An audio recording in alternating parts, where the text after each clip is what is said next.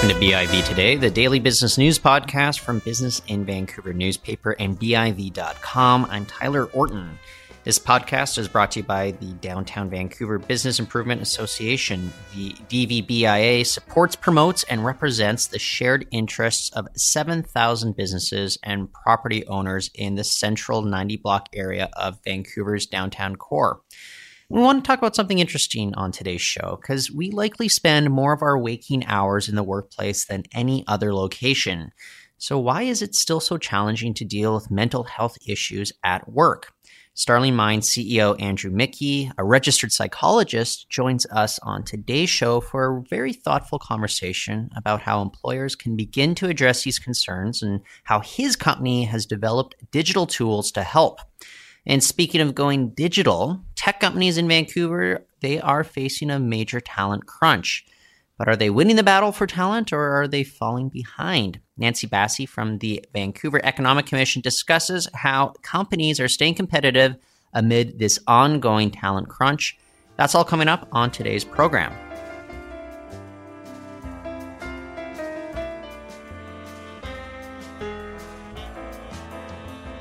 Mental health issues can often be overlooked by employers, many of whom don't know how to begin to address these concerns. Our next guest is a registered psychologist. He's here on the West Coast and he's been developing digital tools at his company that are being deployed by organizations such as the BC Teachers Federation.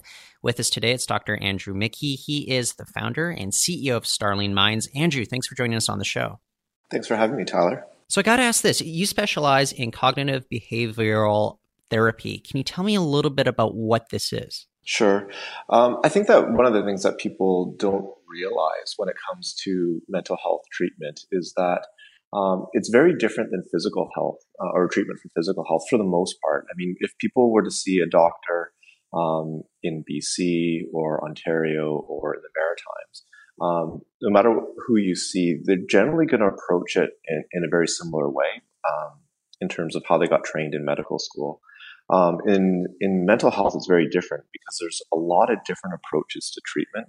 Um, anywhere from more, you know, the straight traditional Freudian approach, where people are you know, lying on a couch and free associating, to um, you know lots of other different kinds of. Apparently, there's over 500 different types of therapies and one of them is called cognitive behavior therapy, um, or CBT for short.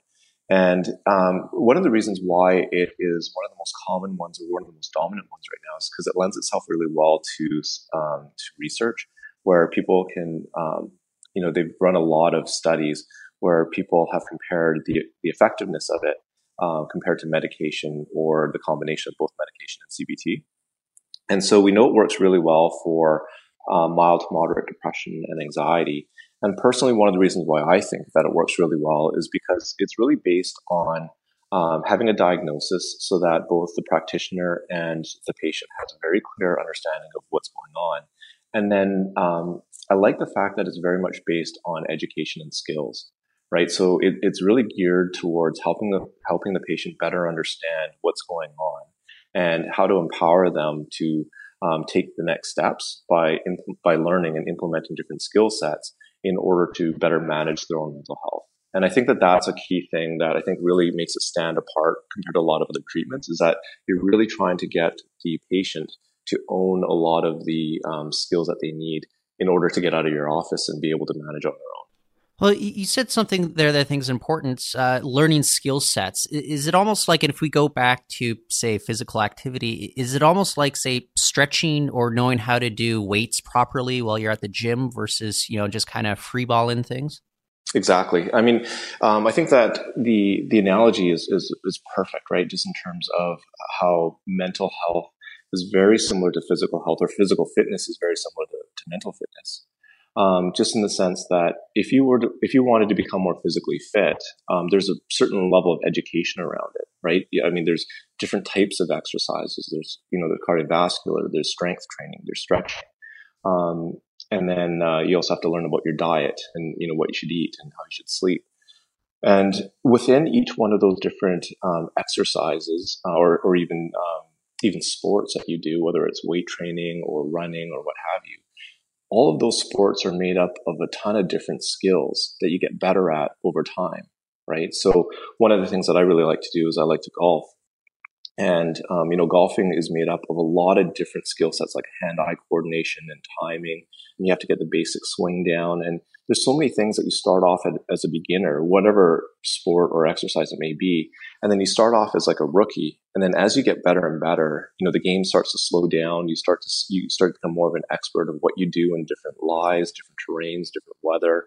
Um, and you just get better and better at it. And it's just exactly the same thing in terms of skill sets in order to, to better manage your mental health.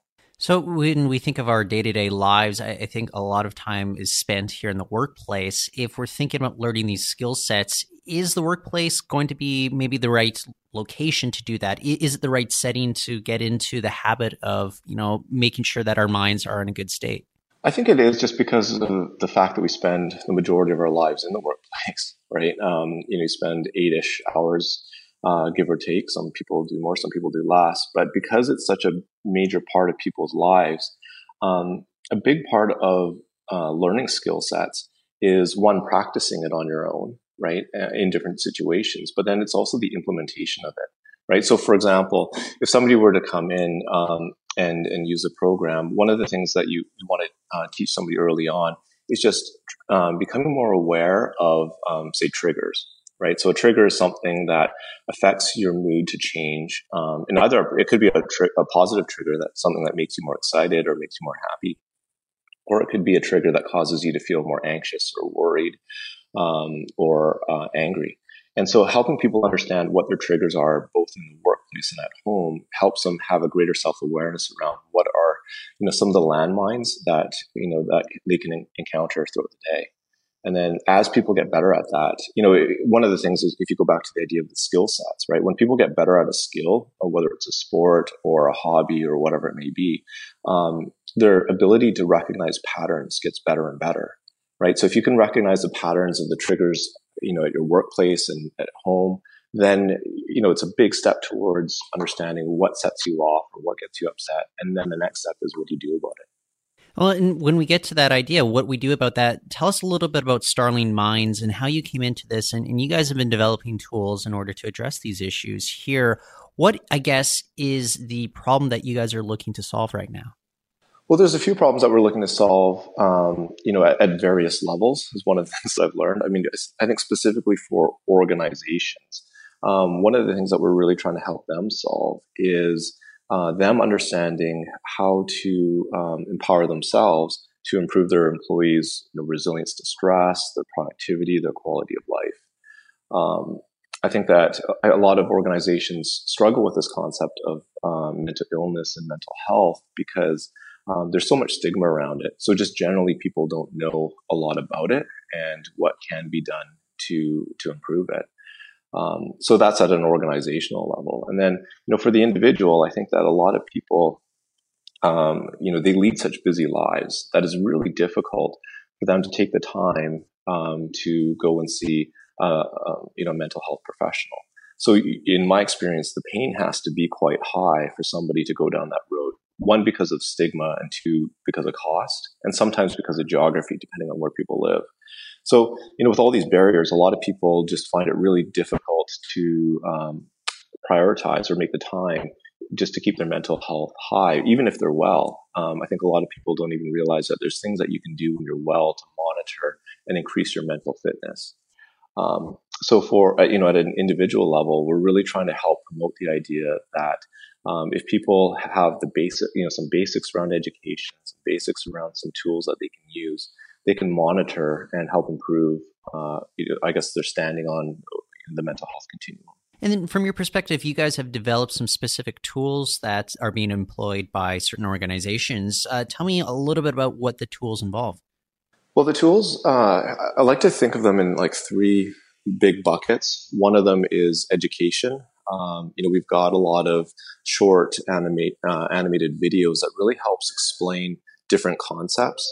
Um, and, and it's these concepts that are really key for people to, um, to for, in their own mind so that, so that mental health and mental illness, um, is a lot, um, is demystified for them. Because I think that a lot of people have seen uh, a lot of presentations like depression and anxiety um, as you know personal failures or personal weaknesses. Um, you know, kind of a deficit model where people are less than because they're experiencing it. And so, you know, we ha- we provide a lot of education around how is it that people can actually learn to become more depressed or anxious over time, um, and how do we normalize that as much as possible.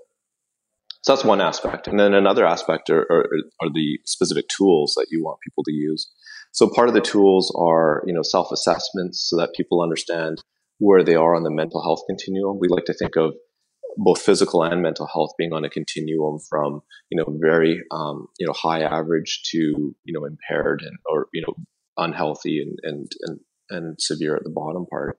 And so part of it is an assessment to help people understand where they are on that continuum and specific tools to help improve skill sets like self awareness, um, emotional regulation. So if somebody gets upset, how do they understand that they're upset? How do they know that they are? And then how do they kind of bring themselves back? How do they kind of, kind of calm down? How do they move towards the zone? Um, and then we also want people to uh, have tools to move forward in their lives. So a big part of that is helping them manage their thoughts. So we've got a, um, what we call a, um, a, thought balancer to help, help to help people understand. Well, if you take a thought, how, how can you make it more realistic and objective? Because um, I think that that's a really really important skill set for a lot of people. And then um, and then the final one is also like goal setting, trying to help people understand how do you set goals effectively for yourself. Because it's one of those things that I think that sometimes people know it, but they don't actually systematically implement it for themselves. And here's the, it can be a sensitive issue as well. And I, I want to maintain that sensitivity here. But if we are making an argument for organizations to get on board with these tools, is the argument maybe sometimes a financial one that if we take preventative measures, then in the long run, we're going to have healthier, more productive employees. There may be less, say, claims made with regards to insurance claims for, say, some of the therapies that people would otherwise proceed with had they not received any preventative measures. Yeah, it's really interesting. I think that that is, you know, obviously a key aspect that attracts um, employers to do something about their employees' mental health is the financial aspect. Because if people are, if people, we, we like to think of it as like a disability funnel, right? So if you have, you know, a, um, say a thousand uh, people in the workforce, you can start them off at the top of the funnel where they're all healthy. But then as you add more stress and pressure and adversity to these people, some of them are going to start to move down that funnel towards short-term disability. And even, you know, a, fewer of them are going to move towards long-term disability. And that's really costly to an organization just in terms of morale, um, you know, people being away, um, you know, the, the, loss of productivity, the loss of experience when people are off. Um, so it, it, really disrupts, uh, you know, I guess the natural workflow of an, of an organization. So, you know, I think um, cost is definitely one driving factor. I think for a lot of organizations like Pacific Blue Cross, you know, when we first approached them, um, you know, I think that there's organizations that have certain values um, in terms of doing what's best for either their members or their own um, employees. And so, you know, I think that that's another huge driving factor in terms of, you know, there's a lot of people, a lot of in a lot of organizations where they feel that um, they they really want to provide the best kind of support uh, for for their for their for their people. Well, as we wind up our conversation, I'm also curious. You've been leading this company for a number of years, developing these digital tools that people can use anonymously. And I'm curious what maybe you have learned by developing these tools and maybe how people have responded and how you guys have adjusted, or just what do you take away from your own experience working at uh, Starling Minds? Um, I, okay, so I think that this, one of the things that I take away is how exciting this field is um, just in the sense that you know I, I started getting into um, mental health uh, about 20 years ago, and 20 years ago the amount of stigma uh, that surrounded it was you know a lot higher than it is now. And um, one of the things when I was in graduate school that I was really driven to try to understand is how do you really empower people to learn how to take care of their own mental health. Um, and you know, I, there are lots of things that I learned in terms of how people can learn to be more depressed or learn to be more anxious just based on things that they do every day, even though it seems like they're doing things. So, for example, one of the things about anxiety is that when it's high, people have a tendency to avoid whatever causes them anxiety, right? Which makes perfect logical sense. So, if you're socially anxious, one of the things that makes you more anxious is to have a conversation or, or to interact with somebody else. And in order to reduce that anxiety, the fastest thing that you can do is just to not have that conversation, right? To avoid, um, you know, social interactions. But one of the things that happens when you do that day after day is that your social anxiety is going to grow, right? And it's going to get worse and worse. Um, and so, you know, I, I, was able to really see in, you know, in my private practice as well, how people, um, how this evolves for people over time. And then when we started uh, in Starling about five years ago, you know, part of the ambition was if we were able to provide people with access to these tools and, and to this education and kind of a community of, of social support of, of peers, would people actually take advantage of it? And would they start to say and do the same things as what you see in private practice? And I think that that's the most encouraging, the most exciting thing is that, you know, we've created tools for prevention. We've created tools for um, disability. And when you see what people are saying and what they're doing as they're going through, um, it's mirroring, um, you know, what I would ex- what I would expect. And you know, a lot of times I think of cases being, you know, like is it an A outcome, a B outcome, or a C outcome kind of thing. And you know, just to see the fact that people can log on to you know this um, you know to this platform and have really strong outcomes and you know say similar things and really feel empowered I think is one that's really exciting just because it's also very early days for this type of technology right? Like the more algorithms, the more we can kind of figure out how to help people in terms of putting the right information in front of them, the right support, the right kind of comments. Like there's so many things that we can use to leverage technology to make it that much better and that much more effective for that one individual to give them, you know, because, you know, you have to think, right, when, when somebody's sitting down and they want to learn more about their mental health, it's a very vulnerable position that the person's in. They probably don't know that much about it. Um, they're probably scared. They're probably anxious about it to a certain degree and really making the person feel as if, you know, they're in the right place. We're going to help them. We're going to try to our best to put the, the right things in front of them and, and, and to keep coming up with different ways to lead them along that kind of path or that journey so that they understand so much more about their own mental health, what they can do to improve it, um, and keep themselves on track is, is, I don't know. I, I just find that personally really exciting. And it is a very exciting endeavor that you're involved with and a very important one, Andrew. And I really do want to thank you for joining us on the show to share what is going on here. Well, thanks, Tyler. Thanks for having me. Really enjoyed it. That's Dr. Andrew Miki. He is the founder and CEO of Starling Minds. And stay with us. Nancy Basi from the Vancouver Economic Commission is coming up next to talk about talent.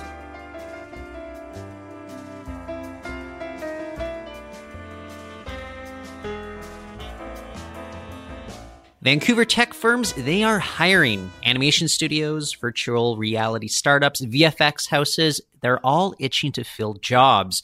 The Digital Entertainment Career Fair hits the city once again April 6th, all in a bid to attract talent. And joining us today to talk about more about the hunt for talent in the city, it's Nancy Basi. She is Executive Director of Media and Entertainment in the Vancouver Economic Commission. Nancy, great to talk to you again. Great to be here. Okay, so who should be attending this upcoming Digital Entertainment Career Fair on April 6th? Well, it's um, touted as a professional career fair. So, um, what we would like is people who are kind of already in the industry um, and want to learn about other opportunities, other companies. Often, these um, t- this t- type of talent is head down for hours at a time at one studio. This gives them the opportunity to meet other studios, find out where the opportunities are, where the projects coming out, and maybe how they can use their skill set in other industries as well. Okay, so I'll date myself a little bit, but growing up, you know, if we hear about a tech company, you just think, I don't know, a giant like Microsoft. Is everything just becoming a tech company at this point? Well, I think when we talk about tech companies, we talk about their platform. So, for example, people say Netflix, you know, they, they, compare them to the Hollywood Big Six, but it's actually a tech company. It's the way that they distribute their content, it's the way that they build their platform so people can access. Um, so, tech, tech and entertainment are just inextricably linked right now, and I think we need to think about them as as equal. So I, I look at content creation and technology as of equal importance because really those are the jobs of the future. So I've been watching, say, VR, AR, XR. There's a lot of R's involved with the acronyms now, but I've Mhm. just been watching it blow up in the city the last two or three years. Tell me a little bit about the opportunities uh, there that we're witnessing right now. Well, we're seeing uh, we're seeing twofold. So we're seeing uh, the games industry and the entertainment industry using virtual reality and augmented reality to supplement their intellectual properties. So now companies who own intellectual properties are saying, "Oh, I can gain more audience if I have an app, or I can gain more audience um, if I, um, you know, do a virtual reality." Um, experience to, to get people to want to see um, my show. So a, a great example is The Walking Dead. They were the first ones to take their IP, which used to be, it started off as a graphic novel, became a TV series, then an episodic game. Now they have wine. Now they have, uh, you know, Monopoly board games. Apparently there's a Walking Dead cruise now if you want to get dressed up. So that's on the entertainment side. On the tech side, we're seeing the entertainment talent bleed into tech with virtual reality for things like, um, medical purposes, simulation for, for, um, surgery or um, putting nurses in specific situations where they can practice how they might um, respond. Um, and also um, for mining uh, is another one that's being used for. So now we do we can do these huge lidar scans of of uh, environments and figure out where the best place is to have tailing walls where there's cracks things like that so you're looking at the environmental impact as well and thirdly we're seeing virtual reality and augmented reality in manufacturing efficiencies so we're seeing um, how do I take this vehicle and I want to change one part of it instead of doing molds? You do it all in virtual reality. With simulation, you can tell, you know, how the wind is going to hit it. So we're seeing these skills for interactive. We're seeing these skills for CG development, um, all over, all over industry. How are we doing right now with regards to, I guess, the explosion of content demands in Vancouver? And we're thinking about maybe, say, VFX houses, and there's even more demand for these kinds of skills to be applied to everything you watch on, say, Netflix or Amazon or what have you now. Um, how are we growing it, or how do Well, h- how- what are we seeing? How do we compare to maybe just a few years ago? Well, we started a huge boom about 2012, 2013, and it's just been hockey sticking ever since. Yeah. Um, obviously, the, the movies, every movie has visual effects in it and animation in some sort of way, even if it doesn't look like it. Um, and every movie and the mo- movies that are the biggest ones, like the um, Marvel or or things like that, are even like ninety percent visual effects. Like everything's done on a green screen. Right. Um, so for Vancouver, when we saw it, we saw the growth about 2012, 2013. I have to say the private schools really um, came to the forefront and started to get um, create programs that got people workforce ready. Um, so when you're looking at a digital artist, they they usually go to, to the the private um, side, which is the Vancouver Film Schools, Lost Boys, Think Tank, things like that. Uh, Capilano does have a program now, but that came came a little bit later. So um, what industry was saying was we need people now. So there was a couple things we had to work on. One was getting our locals workforce ready, and two was also opening up immigration policy so that we could bring the talent into Vancouver in a timely manner. You know, uh, you could say you could be working on a project and a client could say, "Oh, I've got another two million dollars worth of work, and you need twenty people, and they just weren't here." So a combination of of of um, supporting people from within companies, teaching them um, higher grade skills, and bringing in immigration were key to the growth. How do you think we're stacking up as a competitive destination for this highly coveted international talent? I, I think about how progressive Canada's immigration policies are being touted versus some other countries. I, I don't necessarily have to point them out, but it might be obvious. but how are we now as a competitive destination to attract a lot of this global, highly in demand talent? It is an absolute no-brainer. I mean, we we travel. The Vancouver Economic Commission travels all over the world to promote Vancouver, both in business and as a destination for talent. And it's a, it's the easiest sell in the world. Not only are we doing the most uh, exciting projects. I mean, we have one of the most beautiful cities in the world. The greenest cities, the rated the third largest, the best city to live in the world. I mean, it is it is an easy sell for sure. And you also brought up something that I think is also very important. Maybe the immigration thing uh, tackles a lot of the stuff in the short term, but in the long term, you brought up you know the training and getting that skills development, especially for young people. How in tune are, say, the educational institutes uh, with regards to the demand that's been growing here with, with regards to this particular industry? Um, I think what we've seen is that the, private schools are able to switch programs quicker. So they're, you know, if there's a soft, soft grade upware, uh, software upgrade, or if, say, for example, if a studio says, you know, they, they do go to the studios and say, what do you need? And they might say, oh, we need lighters. Okay, great. So my next program is going to be for lighters.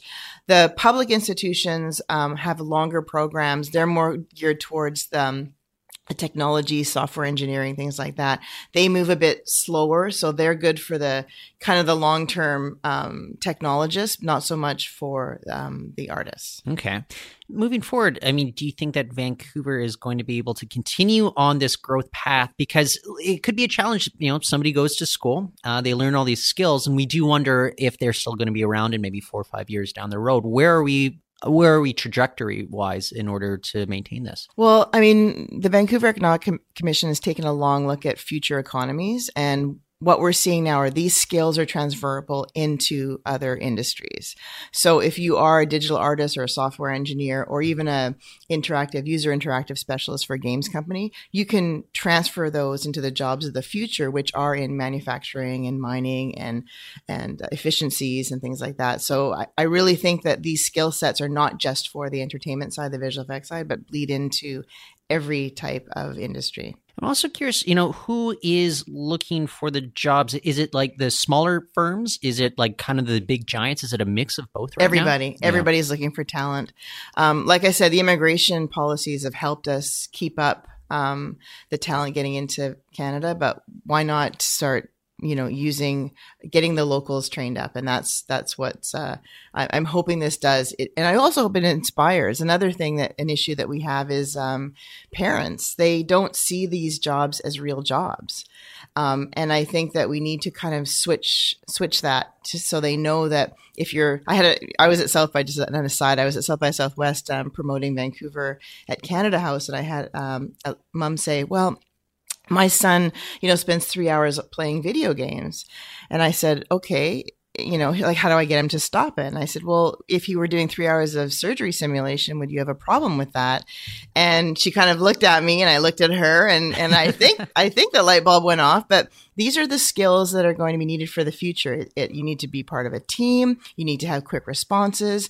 You have a lot of skill sets that these, um, these types of job these types of games are are going to be giving. And so we have to think about that. What are the jobs of the future?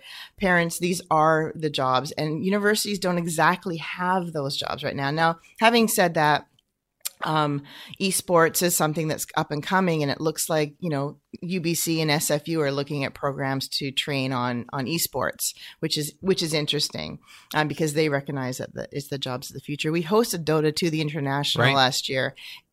20,000 people. I mean, I was so lucky to be able to be seeing it firsthand. It is amazing. And it's not just the actual game, there's a whole residual economy that comes from esports. Um, and that we have to kind of think about. So not only do we want to host these events, we want to know, you know, the training facilities and the schools and how do you get people to to do smaller games and and branding and and things like that. So it's a huge economy potential for the future for sure. I'll have to defend my liberal arts degree to a certain uh, point. I was at the BC Tech Summit the other week, and there was a panel all about say automation and how we do need to find kind of that right balance between like the people with the soft skills and the people with the technical skills. How do you think uh, we're doing right now in Vancouver with that kind of mix of talent that is still persistent throughout the city? you know, look, like right now, today, we need more software engineers, and I believe the provincial government has has allotted more seats in the universities. But those are eventually going to be done by AI and robots sure. in forty years' time, and the jobs that are are going to be there for our kids in the future are the jobs where you need a social science degree, where you need that human component that AI I suspect will not exactly um, be able to mimic, um, and and use those skills to engage humans. We're still human, and we're still going to need that kind of you know social science, you know, um, philosophy, things like that that kind of work on the human brain for jobs of the future. Well, do you think that there is going to be a point where maybe older parts of the workforce are going to go and look at say reskilling to a certain degree they're going to have to update what they can do in order to you know stay active within the workforce absolutely i mean that that happens throughout history you know things evolve and change, and manufacturing changes and jobs changes. We should always be looking at up, upgrading those skills and and I think that the governments are always really good at responding to that. Okay, so for I'll let you make one last pitch for the career fair, but uh, why should everybody be paying attention come April sixth? Uh, well, this is the largest professional digital entertainment career fair in North America. Uh, we have the top companies, top medium and small companies who are doing amazing work. You'll get a chance to meet uh, recruiters and HR people from each company so that they can talk to you about what their needs are. And you may even find out there's a job available that you didn't even know exists. And also, I, I, think it's important to say these aren't just technical and artistry jobs. These are businesses. They need finance people. They need HR people. They need operations people. So if you are interested in the industry at all, come on down and start talking to some of the recruiters and HR oh, professionals. Oh, excellent. Nancy, thank you so much for joining us. Thank you very much. That's Nancy Basi, Executive Director of Media and Entertainment at the Vancouver Economic Commission. And that's it for the show today. We'll be back tomorrow. For now, you can find our archives on Apple Podcasts and Stitcher. Share with your friends and leave five stars, and it helps people find the show. For now, I'm Tyler Orton. Thank you for listening.